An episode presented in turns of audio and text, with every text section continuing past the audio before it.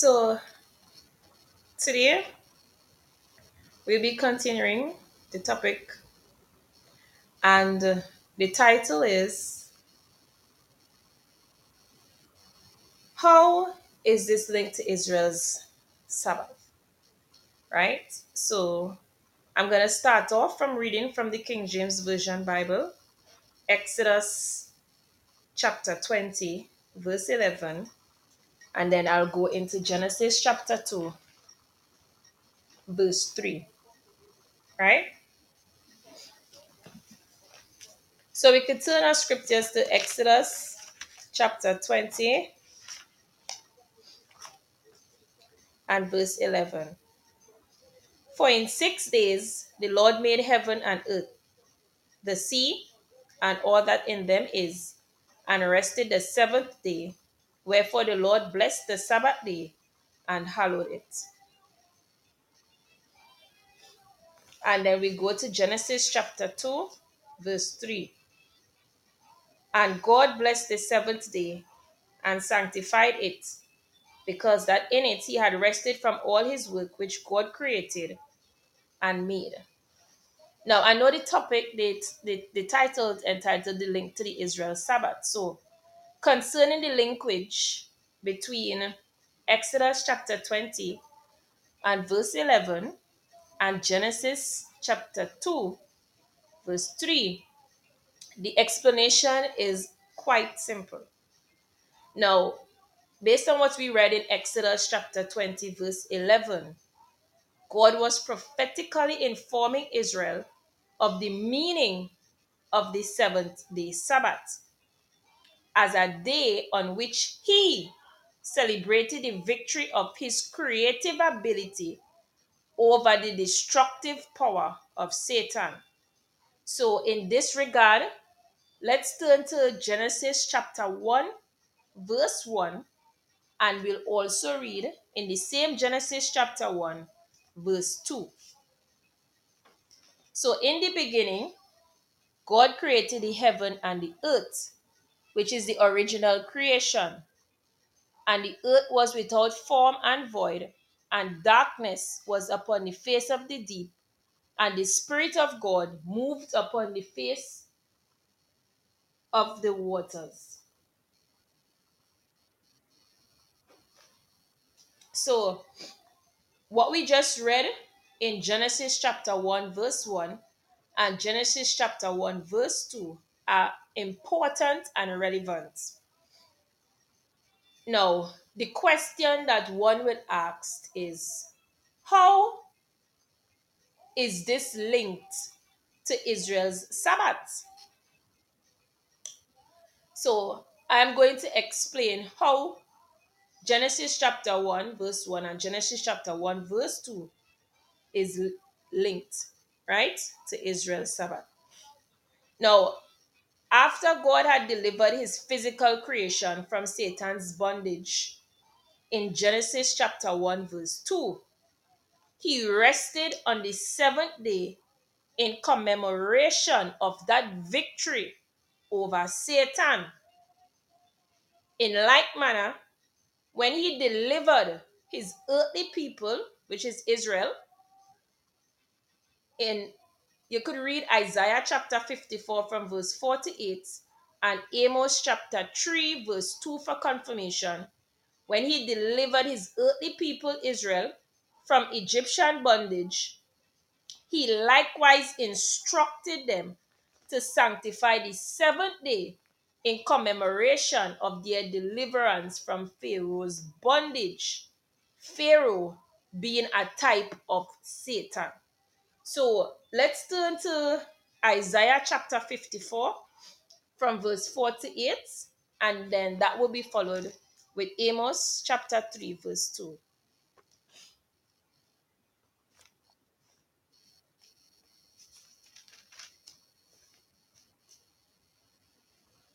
Okay, so Isaiah chapter 54 from verse 48.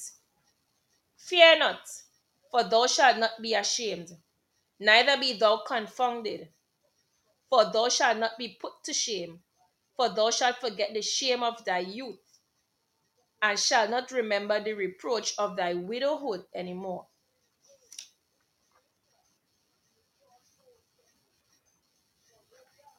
For thy Maker is thy husband, the Lord of hosts is his name, and thy Redeemer, the Holy One of Israel, the God of the whole earth, shall he be called. So that's Israel and the church. For the Lord had called thee as a woman forsaken and grieved in spirit, and a wife of youth, when thou was refused, saith thy God. For a small moment have I forsaken thee, but with great mercies will I gather thee. In a little wrath I hid my face from thee for a moment, but with everlasting kindness will I have mercy on thee, saith the Lord, thy Redeemer. So we'll turn to Amos chapter 3, verse 2.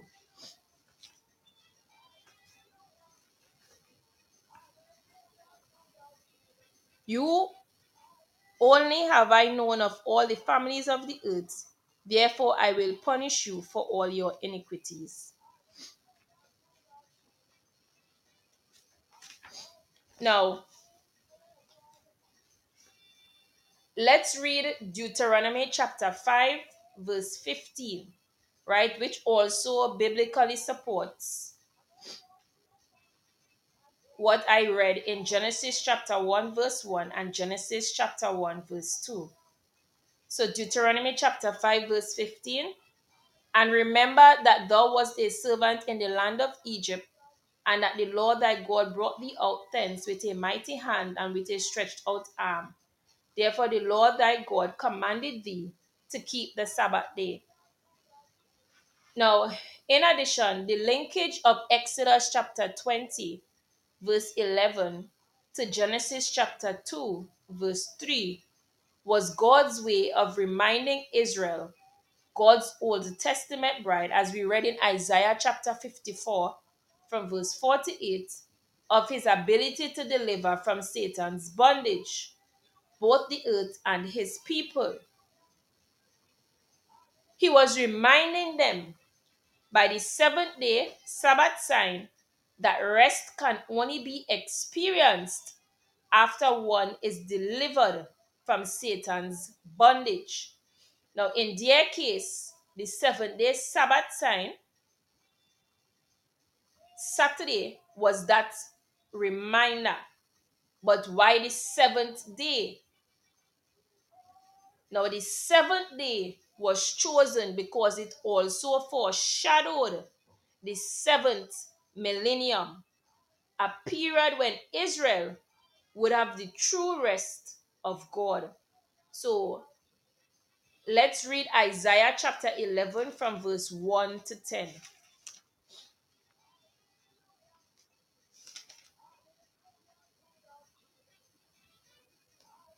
And there shall come forth a rod out of the stem of Jesse, and a branch shall grow out of his roots. And the Spirit of the Lord shall rest upon him the Spirit of wisdom and understanding, the Spirit of counsel and might, the Spirit of knowledge and of the fear of the Lord. And shall make him of quick understanding in the fear of the Lord. And he shall not judge after the sight of his eyes, neither reprove after the hearing of his ears but with righteousness shall he judge the poor, and reprove with equity for the meek of the earth. And he shall smite the earth with the rod of his mouth, and with the breath of his lips shall he slay the wicked. And righteousness shall be the girdle of his loins, and faithfulness the girdle of his reins. The wolf also shall dwell with the lamb, and the leopard shall lie down with the kid, and the calf and the young lion and the fatling together and the little child shall lead them. And the cow and the bear shall feed, their young ones shall lie down together, and the lion shall eat straw like the ox. And the sucking child shall play on the hole of the asp, and the weaned child shall put his hand on the cockatrice den. They shall not hurt nor destroy in all my holy mountain, for the earth shall be full of the knowledge of the Lord, as the waters cover the sea. And in that day there shall be a root of Jesse, which shall stand for an ensign of the people. To it shall the Gentiles seek, and his rest shall be glorious.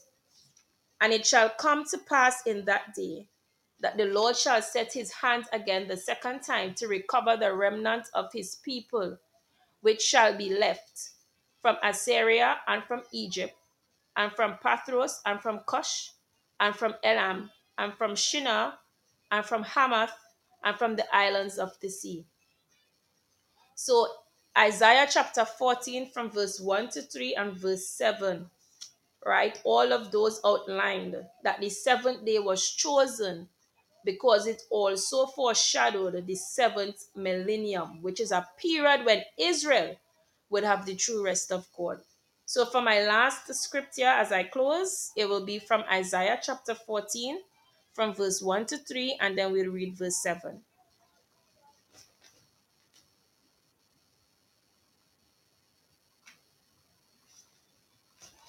For the Lord will have mercy on Jacob, and will yet choose Israel, and set them in their own land, and the stranger shall be joined with them, and they shall cleave to the house of Jacob.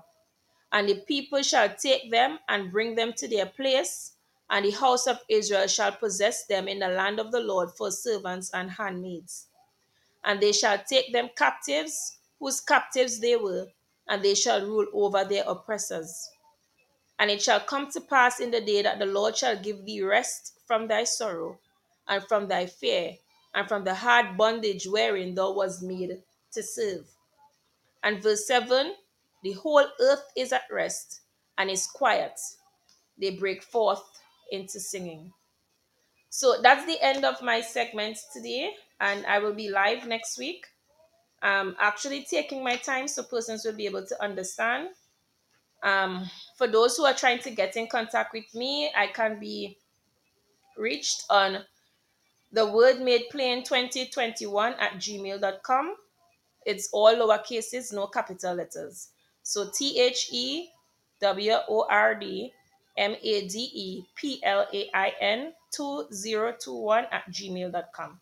So please have a safe and productive week. And remember to prepare yourselves for Jesus' return because he will be returning soon.